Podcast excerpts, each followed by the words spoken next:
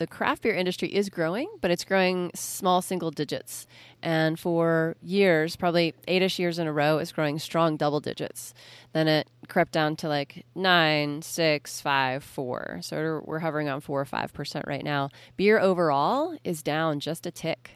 So even though you're seeing an explosion of the different breweries on the grocery shelf, that shelf space isn't increasing. So we're all tr- there are there are thousands more of us trying to get on that shelf and it's not increasing so the pie slices have just gotten smaller and smaller so the competition is really tough um, so we've had to get a lot more focused on how we compete and it's made us a better company And that was Leah Wong Ashburn. She's the president and family owner of Highland Brewing, which is one of Asheville's oldest and largest breweries here in town. And this is the Making It in Asheville podcast, a podcast where the two of us sit down with someone like Leah and ask them what they are making and how they are making it in Asheville. And we're your host, Sarah and Tony. And we are thrilled to present this episode with um, the first Asheville beer that I ever drank. Uh, probably a lot of people like the Gaelic Ale is iconic Asheville beer. Uh, Highland was, I think, the er, first legal brewery since Prohibition in Asheville. They've been through all of the ups and ups and ups of the Asheville uh, beer scene and explosion. Um, and along that kind of 25 plus year history, there's been a lot of changes and a lot of growth and a lot of, um, I'd say, excitement. And we get to hear all about it from Leah, the daughter of the founder and current president. Yeah, we talk a lot about her transition into the company, which was founded by her father, um, I think during the 90s. And it wasn't until, you know, 20 years later that she actually came in and became the president of the company and, and had sort of a say in what was going on. So it's very interesting to hear her, her side of the story of um, all the changes that she's seen over the years. Certainly. And the two that kind of stand out from the conversation is the rebranding process that um, we've only, since moving to Asheville, only really known the new Highland uh, yeah. brand identity. Um, but all that went into that uh, rebrand and then uh, this kind of I'd say huge milestone of finally making a, another move towards a a new location in Asheville. So the Highland like compound, I'll say, uh, in kind of East Asheville is gigantic, and they've been doing incredible work there over the years. But this is the first step towards a new location right in downtown. Yeah, it's one of the more I think unique aspects of their business strategy is that they they're more than just a brewery. They are a location and a place where people can go, and they've they've built this community of um, family and friends that can you know enjoy this space and the experience at Highland Brewing. And I think the their new market which is going to be in the S&W building downtown, uh, is just an extension of that. And it's going to be great to have them downtown. Perfect. And so, um, without really further ado, uh, we'll we'll get you into episode thirty three. Yes, this is our final interview of season two, and we're really excited to share with you. Perfect. So, Leah Wong Ashburn, president of Highland Brewing, enjoy.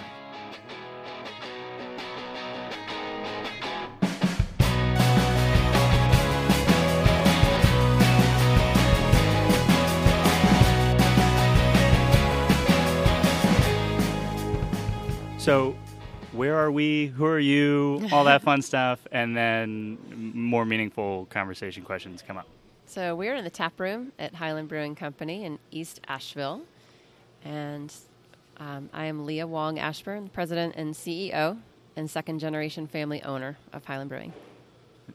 Thank you for having us, and it is a beautiful, big space. We're here in the morning, so if you hear fun crashes and bangs, that's because this is a fully operational tap room. Yeah, Forklifts, fire alarms. You never know what might happen in here. There's sound equipment behind us. It's yeah, it's a whole thing. So imagine, you know, we're looking at this now, and this is incredible, everything that you have built. But what I kind of want to back up to is the story of how all of this got started. And, and I know that's a, probably a lot to, to tell, but could you tell us the story of Highland Brewing? I would love to. Uh, we were the first brewery, first legal brewery in Asheville since Prohibition. Uh, Western North Carolina is really good at making non-legal alcoholic beverages too, so I should specify. Um, and we started downtown in 1994 in a basement. Um, my father was the founder, and he started with a brewing partner and a brewing assistant. Um, but this is my dad's sort of second career slash failed retirement gone wild. um, he's had a ball with this company for 25 years, and uh, so so we kind of began Asheville's path in the beer industry, the beer economy that has followed, um, the beer culture that is here. That that I think a lot of people are still really excited about. Yeah. Yeah. And and at the time, what was the impetus for him to to start a brewery? Was it like, oh, I, am noticing other people are doing beer. This seems cool. I'm going to do it, or was it something else that maybe was? It was really uh, he took a chance, a really yeah. big chance. He risked his retirement in starting this company, um, and lost a chunk of it with a restaurant that he had for a short period of time back mm. before brew pubs were cool. Um, but the brewery itself, yeah, was this really fun venture. He's an engineer by trade and had his right. own company, sold that company, and kind of took a break for about four years. And he and my mom were visiting Asheville a lot and just started to fall in love with the culture here, the people, the mountains. And he learned a few things about this place that led him to this idea of a brewery. Um, he learned that the water is amazing here. Mm. He learned that there were two Wine Spectator Awards that had been won by Asheville companies but there was so little going on downtown. Like downtown was mostly boarded, covered up. You know, there's like vinyl over beautiful Art Deco structures. It was really mm. in a slump. And, and, this is like sorry, just for timing. This was 25 years ago. 25 years, ago? ago. So, but this was probably true in the like, at least the 80s into the 90s. Right. Yeah. Maybe even the 70s. So Asheville had a 50 year history of paying off debt after the Depression. And it kind of made everything come to a standstill as wow. far as developing the city. And so the buildings, the Art Deco buildings here and everything else, were sort of preserved in that standstill. That becomes an asset 50 years later. Um, when that debt was finally paid off. So there are these um, great examples of arch- architecture around town. There's a culture that's been influenced by the Scots Irish heritage and um, he just saw between you know those the natural resources and the culture, um, the deeply embedded arts, um, everything that is handcrafted is so valued here. And those two awards that there there was this like bubbling up of like real pride in this city that that he thought maybe could be uncovered. Hmm. I love it, and it seems like he guessed correctly uh, but so it would seem, yeah. Would seem. so, so, I mean, 25 years, and I, I, don't know what the internet says, but you know, tw- tw- um, maybe 30 or so other beer companies now exist in Asheville. Right. So, like Spear Point, this thing that's huge now, um, and there have to have been a ton of steps between then and now. Uh, so, it was downtown. Um, you know, uh, is it is the market like is it easy to start a brewery in Asheville legally? Like I can't imagine, but but you know about 30 have done it. So like what makes Asheville compelling for a brewery?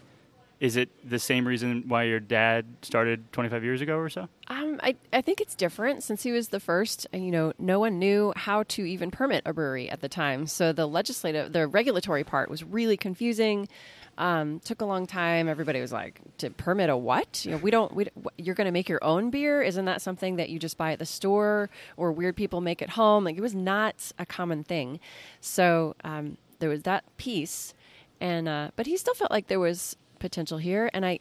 It is completely different now to open a brewery. We opened as a distributing brewery. Mm. There was not a, a you know, a guest area, a tap room, certainly not any food. And we still don't have our own food at the brewery. We have these wonderful food trucks that come every day. And if you open a brewery today, it is a tap room. You don't distribute. And 99 times out of 100 you have food on site too. So Yeah. completely different business model from the start. Wow. Wow. I just the the courage. I mean, I I, I th- think about it. I don't know what the equivalent would be today. Like what industry is poised for a gigantic boom in 25, you know, over the next 25 years. But the I, I feel it just seems like there would have to be by necessity so many things to learn. Whereas like people podcast, we could Google it, you know, like and Google wasn't a thing, right? So like Right. I- my it's hard for my mind to even conceive of all of the steps that would need to be figured out, and it's amazing that he did. Um, how about like the fast track of the 20 or so years until you took over? What what happened? What things are like the mile markers in that journey? Wow. Uh, well, the ones that first come to mind are moving from the basement to this location. So that happened in 2006. And um, Dad had looked at a few different locations, but this building, which had been several things, and most recently a movie production studio, of all things, um, this building is huge. It's 180,000 square feet. It, um, it has good bones, but it was in severe disrepair. I mean, there were trees growing through the floor, there was mold, there was asbestos, like you name it. the problem in a structure, and we had it. It was just a mess. So we got part of the building where our brewing is done now, our main brew house, all the tanks, um, high ceilings over there were necessary. So we took over just a small section of the building, maybe 20,000 square feet. So we moved from, I think it was about 12,000 square feet downtown. Okay. Um, Still, Although that sounds large. that does Um, sound pretty big. for the time. so one section of this building, and our our staff was asking for a tap room, and Dad never really wanted to get into retail, but people were showing up here, and that's one of the beautiful things about craft beer is that people want to know the people behind the beer. They know there's a story. Um, they know that it's that it's a product that people have taken time to create themselves. There are more hands in this process and um, and individual brains and stories. And so I love that people want to know us. So why don't we make that easier? Why don't we give them a comfortable place to sit and restrooms and places where the dog can sit outside with them? And so the tap room became an expansion of uh, the brewing area, and then we added the meadow. I don't even know what year that was. Um, and then in the last three years or so, we added a private event space with a mezzanine and an amazing rooftop bar. Stunning. It's pretty cool. Yeah. So we have not done anything yet that I can think of in the meadow, but that we were at the Biblio Brew, and I don't know what we had expected, but it was like thousands of times cooler and bigger and more beautiful Yeah. than what I mentally had modeled for like a event space in a brewery. I just couldn't have imagined the scale that's going on here, and um, especially that like rooftop view was breathtaking for me. Thank you. Yeah, it's cool. It's it's a really special location, and um, one of our strongest stories about sustainability is really this location. So. Um, you know, finding something that's five minutes away from downtown Asheville, a 40 acre property, Yeah. um, and we didn't level another hillside. You know, th- this was already here, so we breathe life back into it. It's it takes love every day, um, and you know we're still painting things and paving things and um, just improving this whole structure. But it's piece by piece, and so the the story continues um, about this property and what we can do with it. So it's been it's been frustrating at times, um, scary a moment or two. There was fake dynamite on the property once. We didn't know it was fake. Uh, that caused a lot of heartache Oh and police goodness. to be called. yeah. Um, it was a movie prop.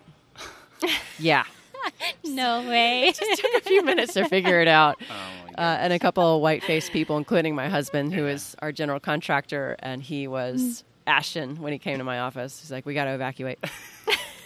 oh dear. Uh, I so can yeah, it's been many adventures uh, in this building. Just uh, it's been through a lot, um, but we love being here, and uh, and we know it's special, and so continuing to improve it is really exciting. So, like right now, we're working on trails around the property, Oh, and we have this beautiful stream. Gashes Creek runs right through our property. Uh, we just did a major improvement to control stormwater, and so if we can t- kind of tell that story of water and um, doing environmentally safe improvements to the watershed, uh, a really large watershed that hits our property, um, an old rail bed, and talk about the railroad history in the area because right outside on our deck, about 50 feet from where we're sitting, used to be where they would take the engines and fix them. Wow. So the the another track runs right under our front porch. Wow. Yeah, it's it's crazy. I feel like you can come here and feel like you've like gone on a hike. You know, like you, people come to Asheville to go hiking, and you can really come here and like see the mountains and walk outside and kind of feel the nature without going very far. And you have beer. So That's right. That's That- great. Yeah, well Yeah. said. yeah, I love that. Um, I'd love to know a little bit more about the story um, of how you came into the business. So I've read a little bit about it was kind of you know, going back and forth where you wanted to be a part of the business and then your dad wanted you to be a part of the business and it never quite you know was the right time. Can you tell us a little bit more about Yeah. that story? Yeah, this is a, a funny story. 16 years condensed to one minute or so. um, so he opened the brewery when I was about 24. And a few years later, I asked for a job because I thought it would be pretty easy and definitely fun to sell this beer. I was living in Charlotte at the time, about two hours away. And uh, dad turned me down flat. Just, he had no need for me at the time, and I didn't know anything. So that was, it was a really great decision looking back. And I, I did find my own way. I found a great career in Charlotte doing something totally different. I was working with teachers and students in kind of an educational sales position that I loved. And about eight years into that, um, I was really hitting my financial goals. I was you know, one of the top individual offices in the country for that company, um, and it was great. And Dad offered me that job that I had asked for. So that should have felt great, and it did, it did feel good. But I did I declined the job because I would have taken he would have paid me about a quarter of what I was making at the time, and I was really, you know, if you're when you're like single independent woman, I was in my 30s and I was like making it happen, and to give that up even for the coolness of a brewery that is family owned. 75% pay cut was like just not in the math. That that didn't work out.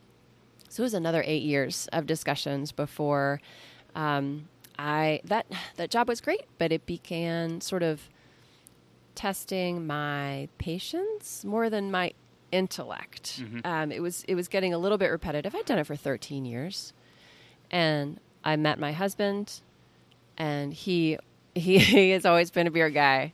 I met him at a beer dinner uh, and he was because he was a frequent customer at a local bottle shop so he was already well into the beer industry and he just thought this was the coolest thing ever and having his support in making that kind of financial decision for for what became our life together um, i needed his support in that so that was a, a big step toward me coming to highland Wow.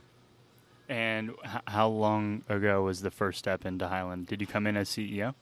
I did not, uh, would never have done that. It's a great question. Um, I came in as a sales rep, still living in Charlotte, worked for about a year and a half covering central and eastern North Carolina.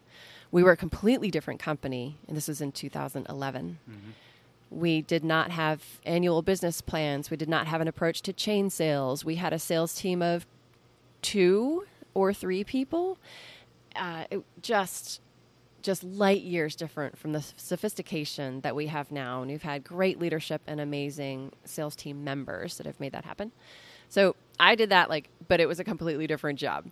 And uh, then I started coming up to Asheville more and more regularly, and the air mattress at mom and dad's started to get uncomfortable. And so we rented a place up here, and I became, I started filling a marketing role, became VP, and then president in January of 2015.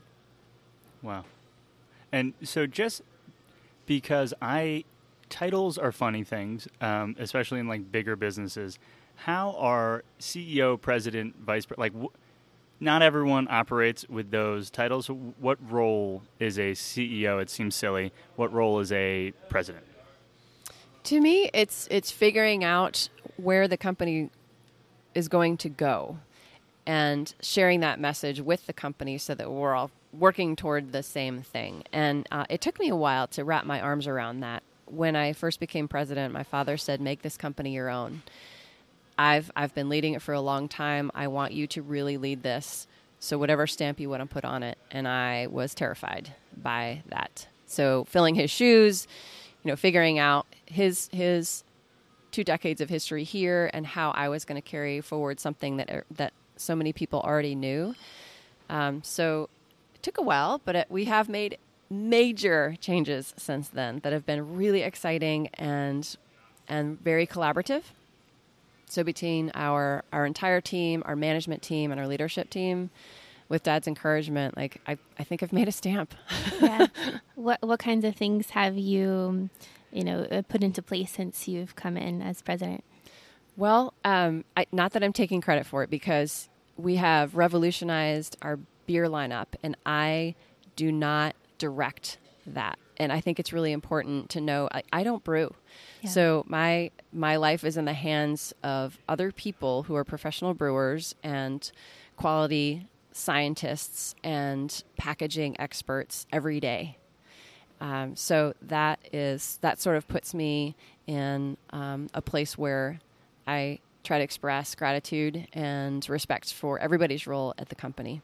So, um, so what they're doing, if that can filter into our bigger goal of elevating, celebrating, cultivating beer, great business, people, and place, then then I think we're doing the right thing. Love it. Um, and so when we look around this space, right? So a little bit of homework tells us that the the logo isn't maybe what it looked like 25 years ago. Not even a little. so, so um, maybe like some concrete examples of the evolution in the business, right? So you talked about the beer lineup evolving, um, logo, branding, messaging, things like that, um, and and then we can ask follow up questions. But any concrete examples Awesome. of changes? Yeah. So uh, another way that the brewery has changed under my leadership, which sounds so like selfish. During, uh, during my tenure, I during to my here. tenure. That's much better. Thank you. Um, so we changed the brand about a year and a half ago, Mm. and I went into the exercise thinking we would take like the Wendy's, Starbucks, John Deere approach and make minor adjustments to update the uh, the brand equity that we already had in the market. And I threw around some marketing terms, and you know was thinking that we'd make these little tweaks. And then we took a deep dive, which I am so thankful for, and would encourage anyone else who is really looking at their brand. Like if you're if you're thinking you might need a change, like be willing to make a major change Did because you, did you do this internally, or was this No. Okay, so like well kind of yes and yep. Yeah. So we, we did work with an outside company that has ties to Western North Carolina. The owner of the company spent every summer here of his life, and he knew Highland in the basement, and he knew Highland on the hilltop. And uh, so we, we took a deep dive with all kinds of research from a Nielsen study, staff study, uh, customers and fans, and they did their own research of the branding company. So it really it pointed us to the fact that we're Asheville's pioneering brewery, and we're continuing to create a path that led us to this sort of simplified compass with a stylistic H in the middle. And we are proud and thrilled and love our home in Asheville. So we've got mountains in the background of our year-on beers. You know what? I've seen the logo uh, thousands of times now. I didn't necessarily pin the compass. I saw it as like a star, and I love, I love that I got to hear about what the logo is because that makes per- like that makes perfect sense. There is a logical narrative there. Dang, And I am totally fine with people not seeing a compass Yeah. when they look at it because I want it to be impactful Mm-hmm. and then I want it to have an authentic story behind it. I certainly didn't want to have like north, south, east, west. Like that's been Yeah. done a It's too million literal, yeah. times. Yeah. So let's do it differently. Let's do it in a modern way. Let's make it impactful and Mm-hmm. then you can always learn more.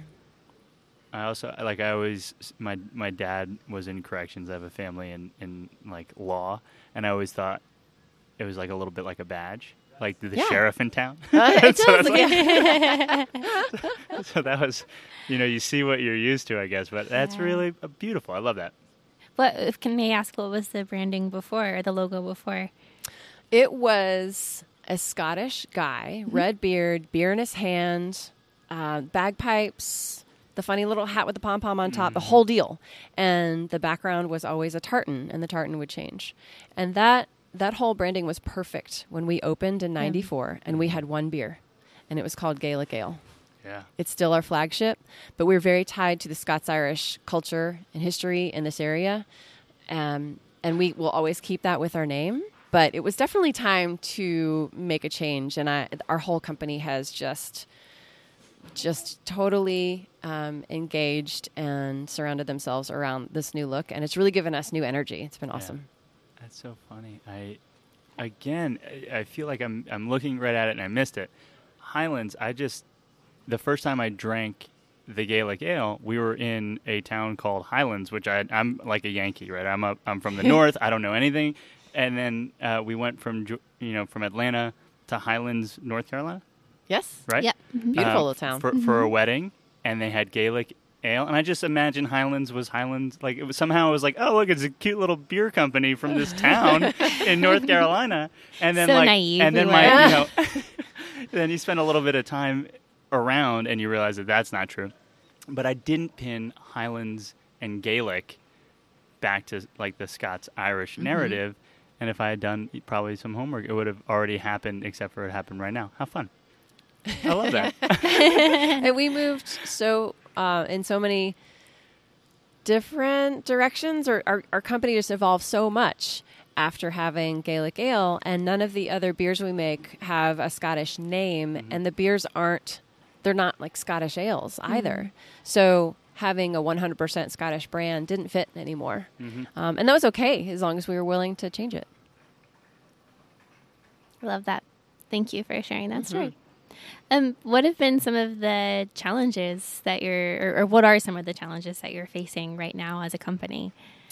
Well, I think I could speak to all brewers and say that there are a lot of breweries out there. Yeah. So that's been an amazing thing to see. So when we opened, there were probably 600 brewers in the country, and now there are about 7,400. Wow. So an 11, 12 fold increase. So it's just amazing. And there is strength that comes from that. Um, Asheville has a beer economy, and it is the fifth top five reason to come to Asheville is for beer tourism. So that's pretty amazing. I would have had it at one or two. What could possibly be higher? yeah. I mean, we do have pretty amazing things Yeah. like the Blue Ridge Parkway and Biltmore and Uh-huh. Um, the culinary scene. So there's lots of lots of great People reasons say to they're be coming here. for Yeah. those things, but they're coming though. They're coming for the beer, don't Okay, but yeah, no, I mean, so I did a little bit of reading in the space and like barrel aged stout and selling out, and uh, like the Goose Island story. Um, it the the growth in beer is almost I don't I can't think of markets like it, um, and beer aisles are looking more like wine selections in in cities, especially in Asheville. Like there are pretty big. I'm thinking of what's it called? Tasties. Tasties got so many beers. I've never seen more beers in like one in one space. So how, I, uh, Sarah kind of pointed in this direction, but I imagine selling beer 25 or 15 or 10 years ago as a you know air quotes micro brew. Uh, you you had to do probably different levels of educating than today. What kind of changes have happened, and like how? What's different about selling beer as a, um, you know, the biggest and oldest dog on the hilltop here, but like, uh, I imagine the the customer has changed a lot, and I'm wondering how that affects the business. Well, there's so much to say to that because really um, the the craft beer industry is growing, but it's growing small single digits, and for years, probably eight-ish years in a row, it's growing strong double digits. Then it crept down to like nine, six, five, four. So we're, we're hovering on four or five percent right now. Beer overall is down just a tick. So even though you're seeing an explosion of the different breweries on the grocery shelf, that shelf space isn't increasing. So we're all tr- there are there are thousands more of us trying to get on that shelf, and it's not increasing. So the pie slices have just gotten smaller and smaller. So the competition is really tough.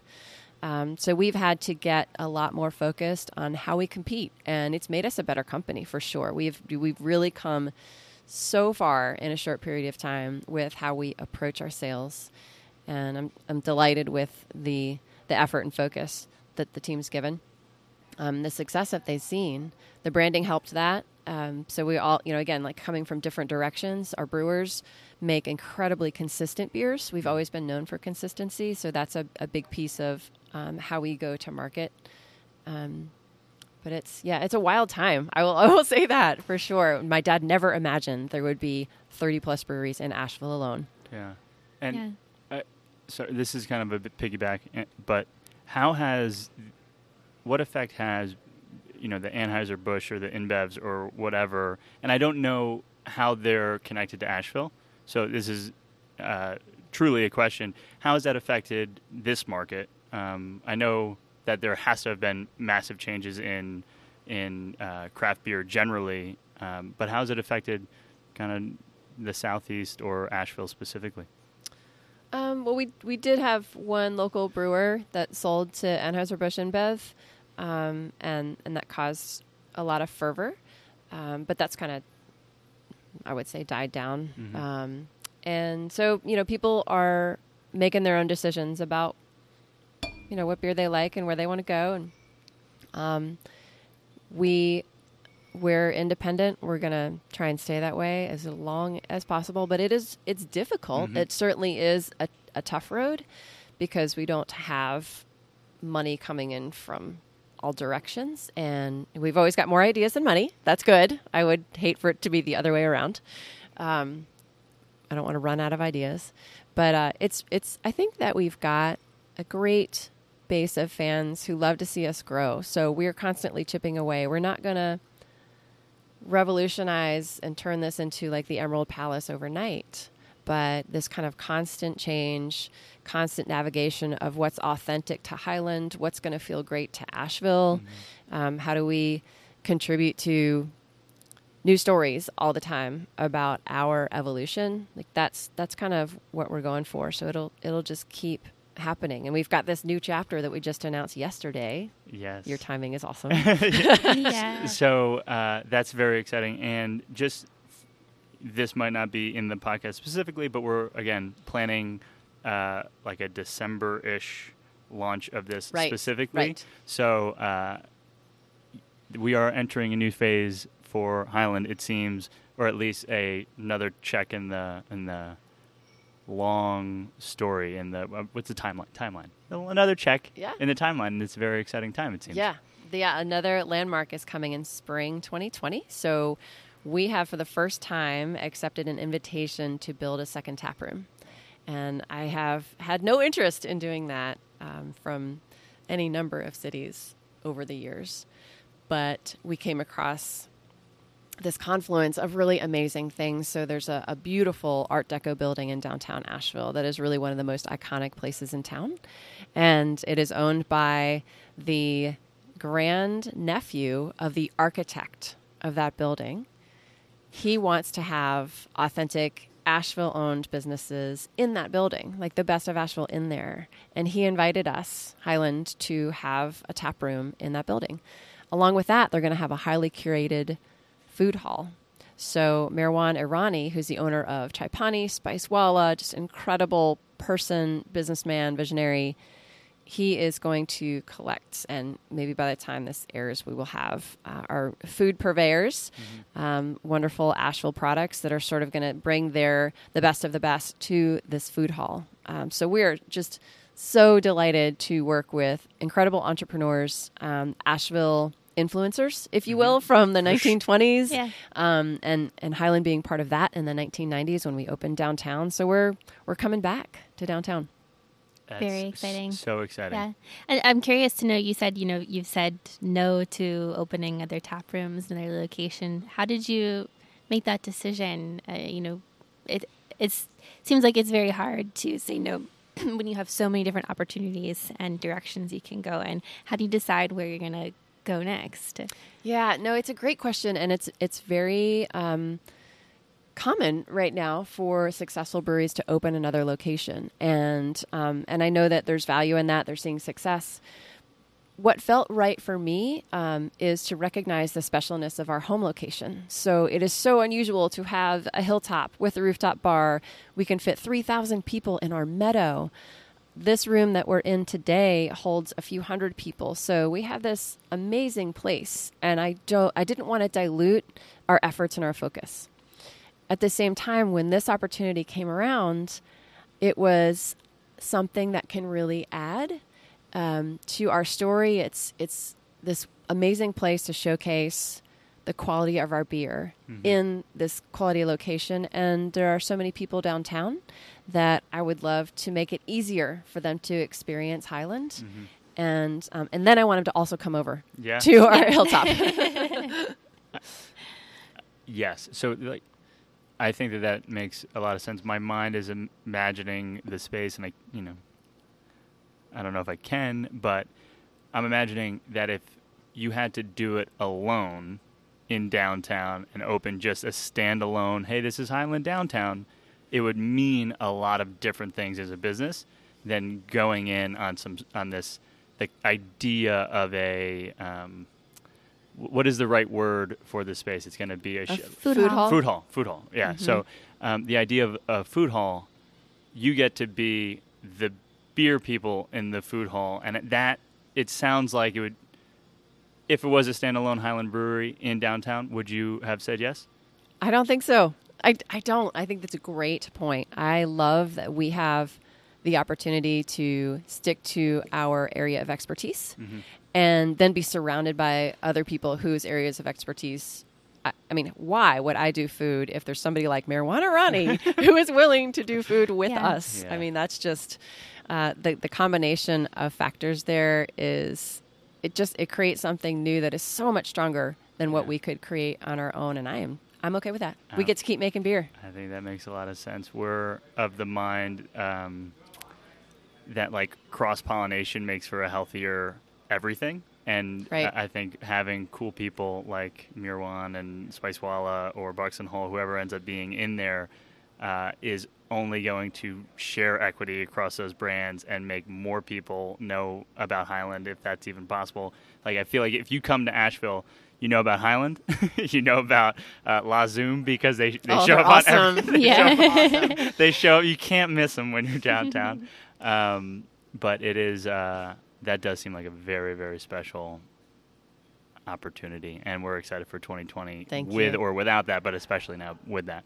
Yeah, and that's I mean it's it's like the first time. I mean, so we, we lived in New York, and yes. I'm from Atlanta, and there are food halls there. You know, there's Ponce City Market in Atlanta, there's Chelsea Market, and tons of other places in New York.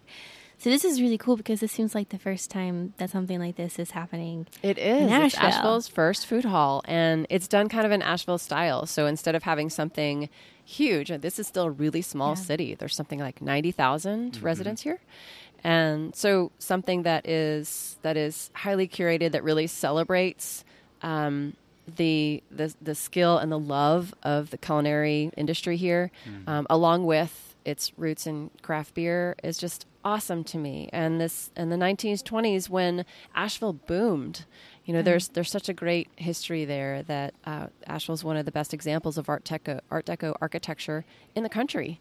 So we get to kind of have a presence with that, and um, all the stories come together. Love it. I love that, and I love that building. So oh yeah, gosh. very exciting. Yeah. yeah. Um, so I want to know a little bit about your marketing efforts. We um, Tony and I have a very small marketing agency, and, and we come from marketing backgrounds. Uh, what kinds of things are you focusing on right now in terms of marketing and outreach?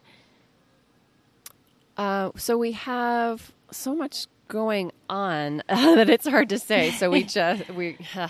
I mean, what? Okay, so, I guess if you can speak to the strategy, right? Like, I, I think um, it seems like you have a really strong PR strategy and a really strong community strategy as well. Um, I can speak to that. Yeah. Yeah, so around our community strategy, we have taken some great leaps recently and kind of refined where our values are and and then chose uh, partners in the community that really fit well into those values. So we have five areas that we focused on. So our areas of focus are people in need, animal welfare, cultural resources, natural resources, and health and wellness. And so there are five organizations that uh, we kind of came with a plan and said, here's a value we can provide. Does this feel good to you? How can we work together? Um, and so it's it's beer and time and money and website mentions and social media and all of these things. So we do a volunteer day at each of those five organizations, and it feels so good. And those seem to come through. I mean, even just being in this space. And then what about like so? Um, I know that Gary Clark Jr. played here recently. Oh my God, he was amazing. Uh, so, like, what is? How does that fit into this strategy? Because it seems to me like we don't have kids, or we're getting married. We don't have kids yet. Um, but this seems like if I were, you know, five years in Asheville, have a three-year-old, I want to be in that meadow and have like a beer on a Saturday or a Sunday so badly. Then you do things like Gary Clark Jr. Right. Like how that's it just seems like that's a a whole other potentially thing. It is. is. It? It's yeah. a it's a completely different thing and a super exciting thing. So we had 3,000 people here or so for Gary Clark Jr. who rocked everyone's world and it's it's amazing to have the meadow transform into a music venue. So another stage is pulled in in front of our you know, daily, small, perfectly fine stage. So we have all the this huge structure in there, and then lights are bouncing off the trees that line the meadow. We've got multiple bar stations. So it, the the excitement, but also the comfort mm. out there is incredible. I mean, you can still stand in the back and stretch your arms out, and you can dance wildly by yourself if that's what you want to do. So um, that kind of draw for so many people, that means that we're pulling in folks from outside of Asheville, from multiple cities, mm. um, to come and see us, and maybe they wouldn't come here otherwise. Um, so we're doing a handful of those big shows every year, um, partnering with the Orange Peel, and that's been really wonderful. Um, they've got just great uh, reach to amazing talent. Mm-hmm. And um, and then the rest of the time, pretty much, we're this super family friendly. Um, we've got some adult areas and some more kid focused areas. So the meadow, like, yeah, bring the kids, bring the dogs, let them run. Um, and then on the roof, we try to make that sort of over 21, um, mm-hmm. give people sort of different experiences and let people enjoy their beers however they want. Love it.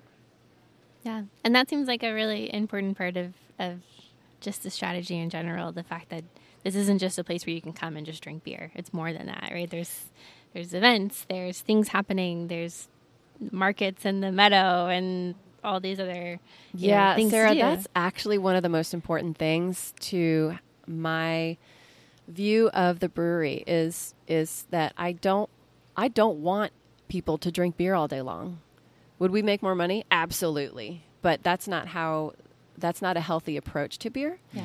Um, I think beer is a natural you know people collector and a celebration um, you can also you know good to share a beer over sorrow but but what i love is for the brewery to be an expression of how I was raised and my family. And so we can do that by building trails on the property. We do that by having bees on the roof who are mm-hmm. making copious amounts of honey. Wow. Um, cool. So kind of doing things that are, you know, our solar array, which is globally ranked.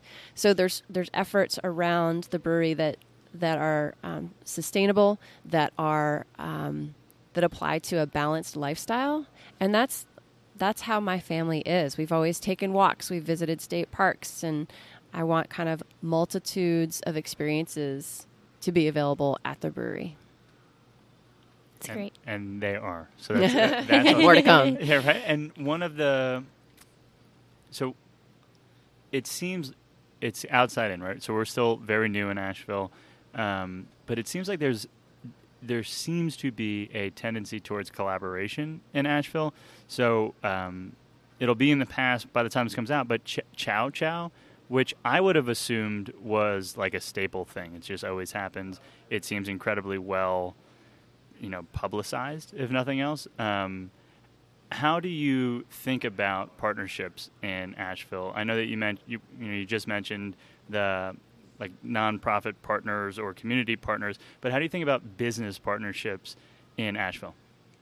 I think it's just how we roll. I, I was just mentioning the beehives on our roof, and the local company that has the beehives. Bee Charmer? Yes, thank you. Um, and the ladies that own it are wonderful. And uh, when they were brand new to town, we invited them to be part of sort of a um, multi multi business maker event that was in the tap room. And the convention and, and, visitors bureau was part of that or they're putting it together. Huh. so it was fantastic and we've remained friends with them since. So they asked if they could put hives on our roof and i was like absolutely. That's the coolest thing ever. And then they painted them to look like our beer cans and made them love made me love them even more. So um, yeah, so that's one business collaboration. Mm. And the fact that we're using Spicewalla spices in two of our year round beers, that's a local company. Um, and so, you know, collaborating with other people's areas of expertise, which is sort of the approach with the S&W project, it can be can be of value in so many areas. So like thinking creatively and continuing to find those opportunities is really fun for us. We love doing it.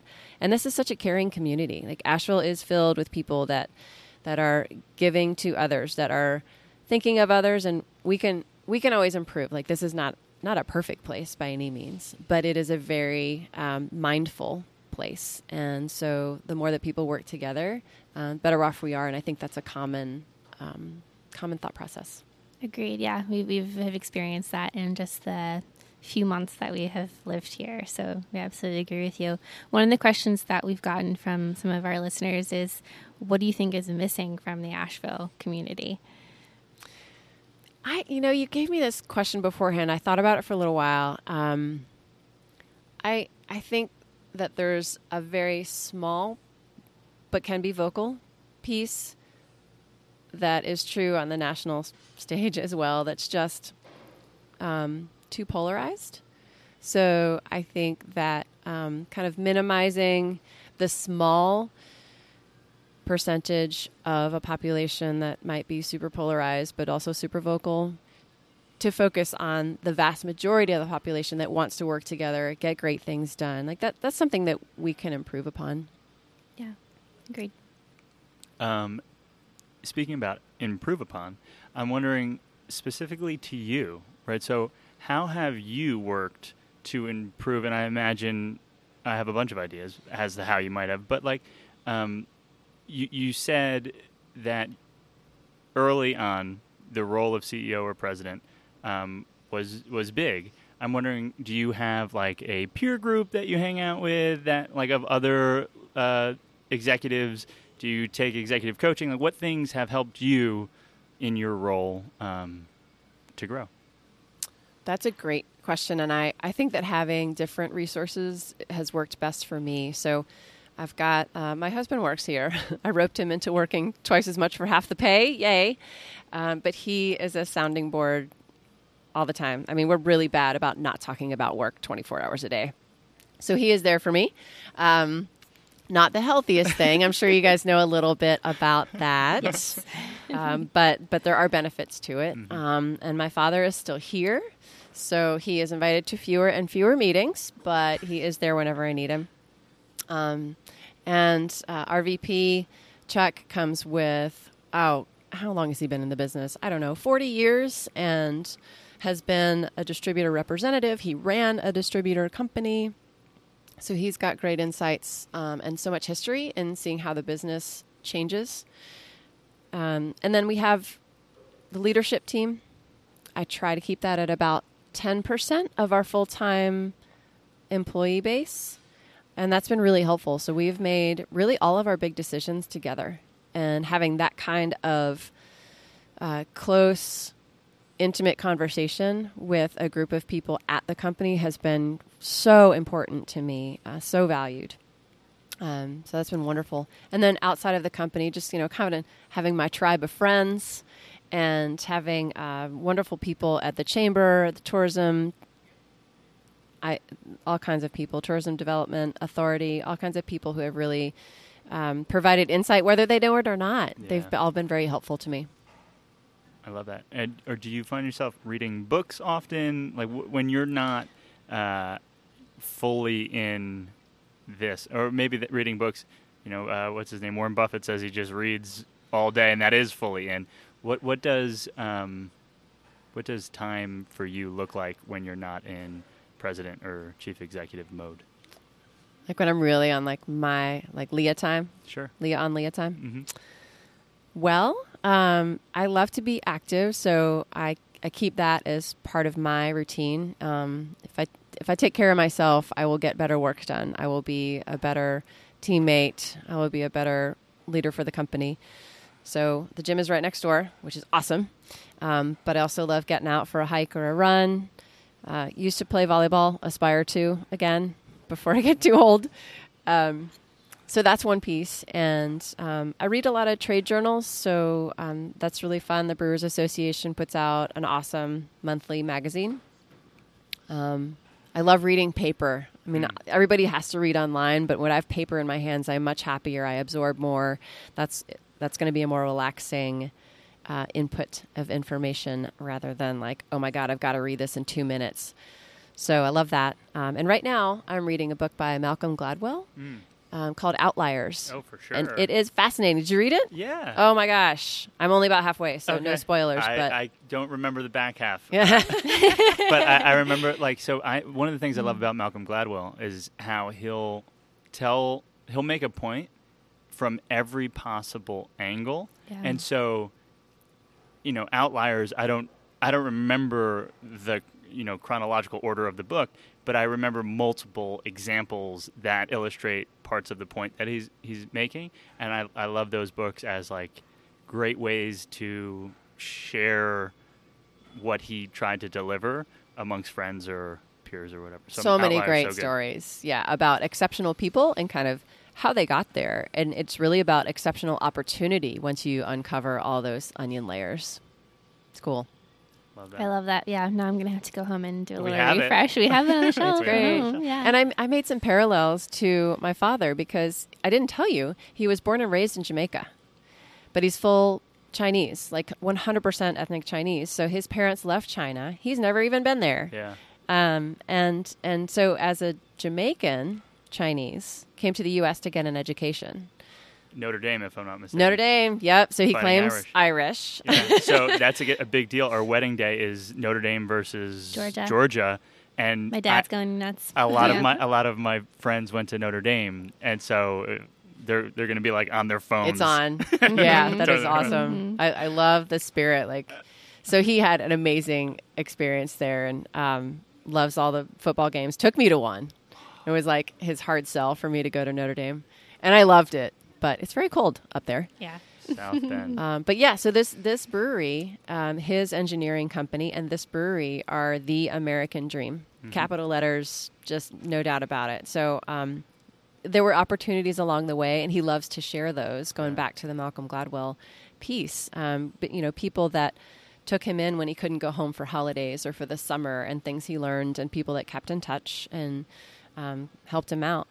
It doesn't help that he's like a total charismatic people magnet. So I have, we, we have not met your father yet, but the way that like his uh, the website has like the team thing, and it's Yes. like chief sweeper or something like right? Yeah, I forget Yeah. what he calls himself, Like- like, a schmoozer Yes, and people cleanup schmoozer guy. cleanup or guy. It is so funny. I'm like I energetically, I think that we are on the same wavelength. Uh, that's my guess.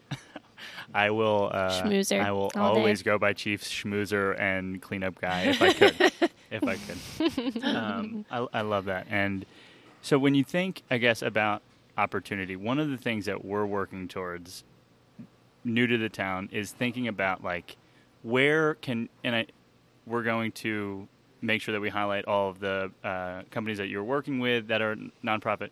We're thinking about like entrepreneurship and and business and trying to uh, think about younger demographics. I'm wondering how have and have you worked to create opportunities and make some magic for other groups, um, either in partnerships or in maybe the nonprofit volunteer work that you're doing?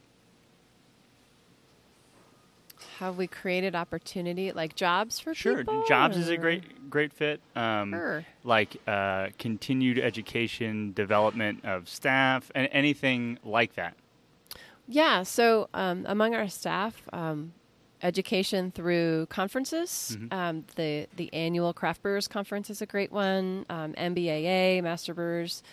Like there's technical conferences, um, and so going to those is, is always on our our radar. Um, and we've got people that learn in different ways. So trying to like eke out: Are you like a learner from a book? Do you want a class? Do you want to go online? So um, there, some of our folks have like kind of uh, specific. Either they bring them to us, or sometimes we've said, "Hey, you've got a ton of potential. Like, let's work on a plan Yeah. for you, and what kind of learning opportunities would be best."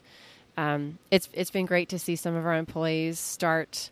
Like our bar manager started parking cars, and one of our bartenders is now one of our brewers.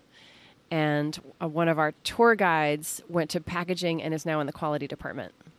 I love that. So uh, there's several stories like that, and it's really been uh, great to see people come in, um, see value in the company, and they're willing to start somewhere, learn, and um, and we want to see them move up because they're already kind of invested and understand what we're trying to do. Love that.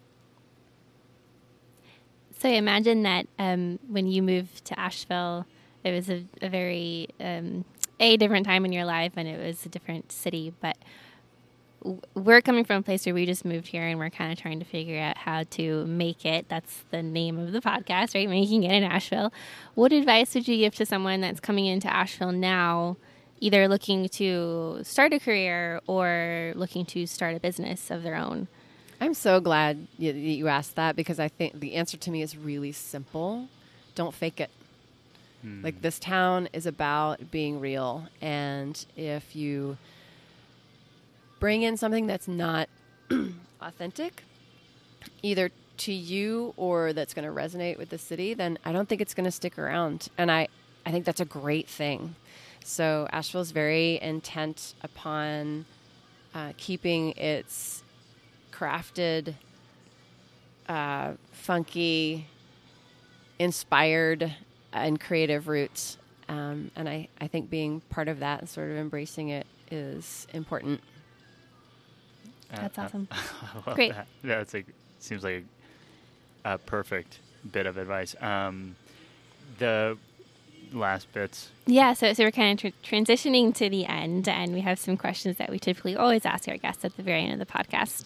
Um, what are some of your favorite places to visit in Asheville? Restaurants, bars, cafes, uh, you know? Trails. yeah, where can we find Leah when she's she's not in over all your Highland? free time, which Yeah. I'm sure is abundant. you can probably most often find me on my back deck. so come on over. It's nicely fenced in and has a lot of shade and is lovely. Um, but I, I do love hitting a trail. Um, and one of my favorite places is Bent Creek. So it's in South Asheville. You've got to go. It has just miles and miles of trails. It's really popular with bikers. Um, I'm not a biker. I can only bike on flat things, so I can't do it. But I run out there, and you can do easy routes, long ones, hard ones, and you just go forever. Bent Creek. Amazing resource. Love it.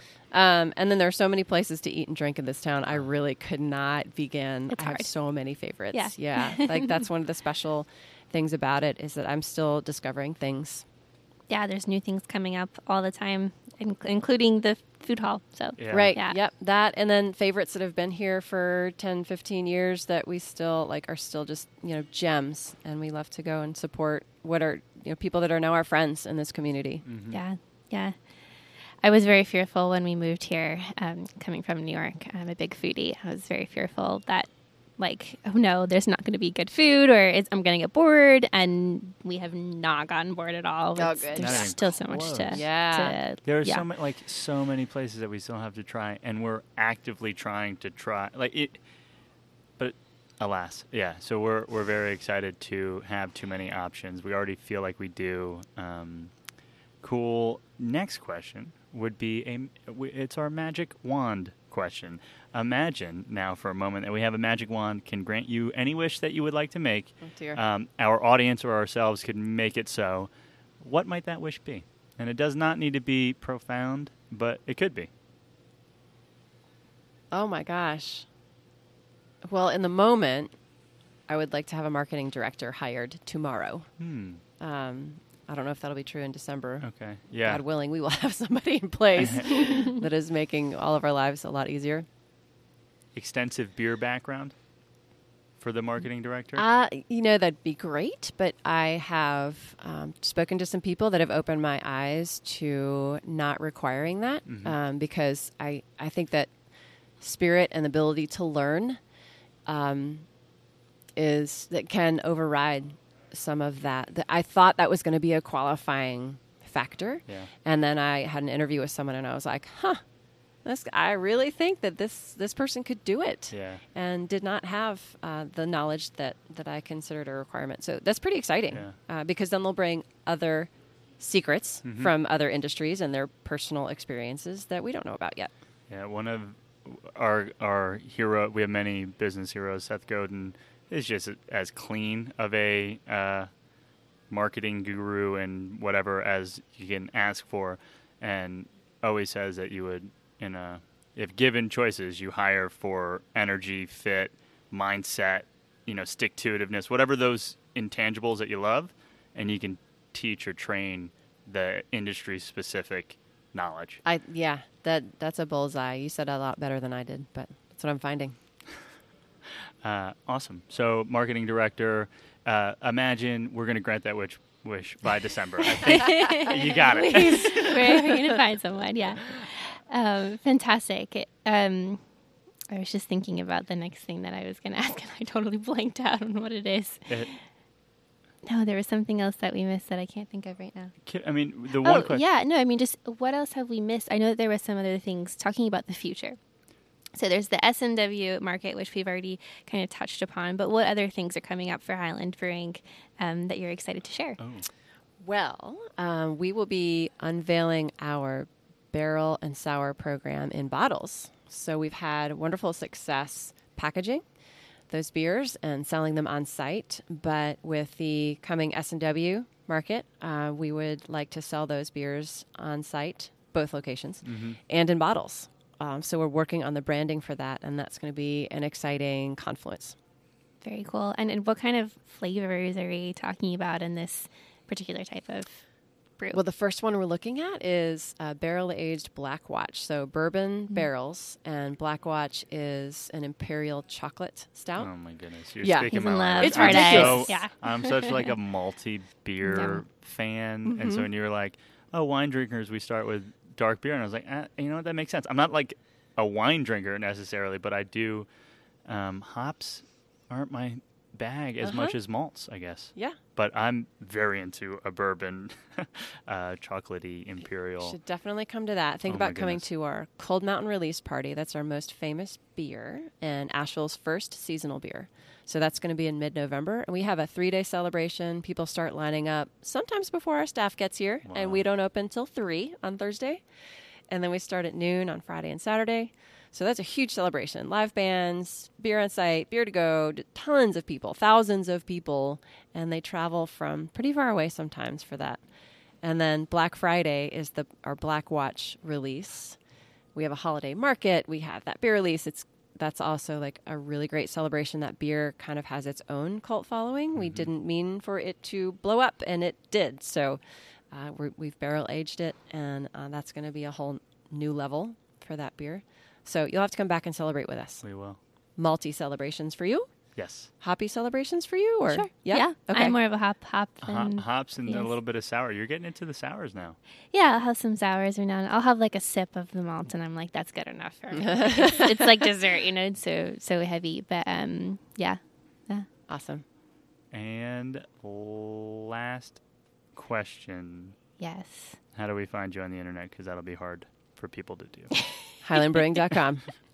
HighlandBrewing.com. Links uh, will obviously be accessible all on the you know podcast page and the episode page. And thank you so much for having us this What a morning. pleasure. And that was episode 33 with Leah Wong Ashburn of Highland Brewing. And man, what a privilege. Like, it was really, uh, it's hard to describe. That felt like a very important, very special uh, 90 minutes or so in in the Highland uh, Brewery. Yeah, I mean, uh, so we interview a lot of people here at the Making It in Asheville podcast, um, both people that are either just starting out or they're quite small, and people that, you know, have larger companies. And this is probably one of the largest companies that we've ever had the opportunity to interview. Um, so we hope that you gained some insight if you are kind of t- looking to take that next step to grow, expand your company to something of this kind of scale. Um, and, and also just like taking notes on how Leah is so poised mm. and concise and she says everything with very clear intention and that's one of the things that really stuck out with us um, during the interview yeah there's a level of uh, professionalism that we having experienced like learned from and in, and in real time try to bring into our own kind of work life and our podcast here.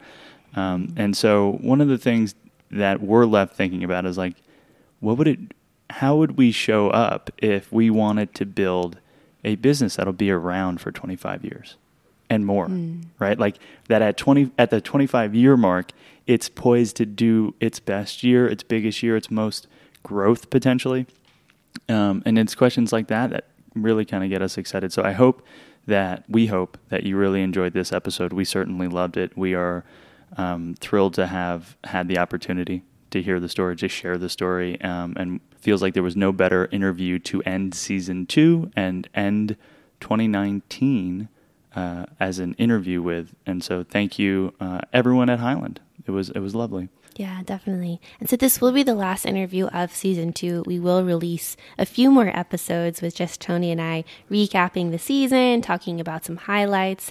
Um, so stay tuned for that over the holidays.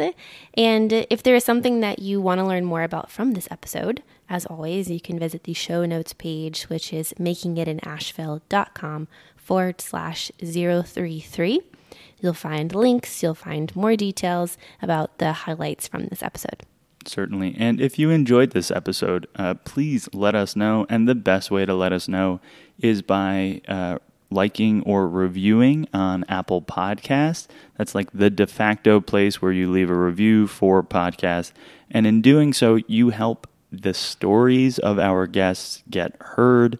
Um, that is how we show up in searches when people look up what to listen to. So every like and review truly means the world to both us and our guests. So thanks in advance. And if you would like to be on the podcast or you know someone that you think would be a great interviewee for the Making It in Asheville podcast, you can nominate them at makingitinasheville.com forward slash podcast. All right. That was episode 33. That was the final episode of season, final interview episode of season two.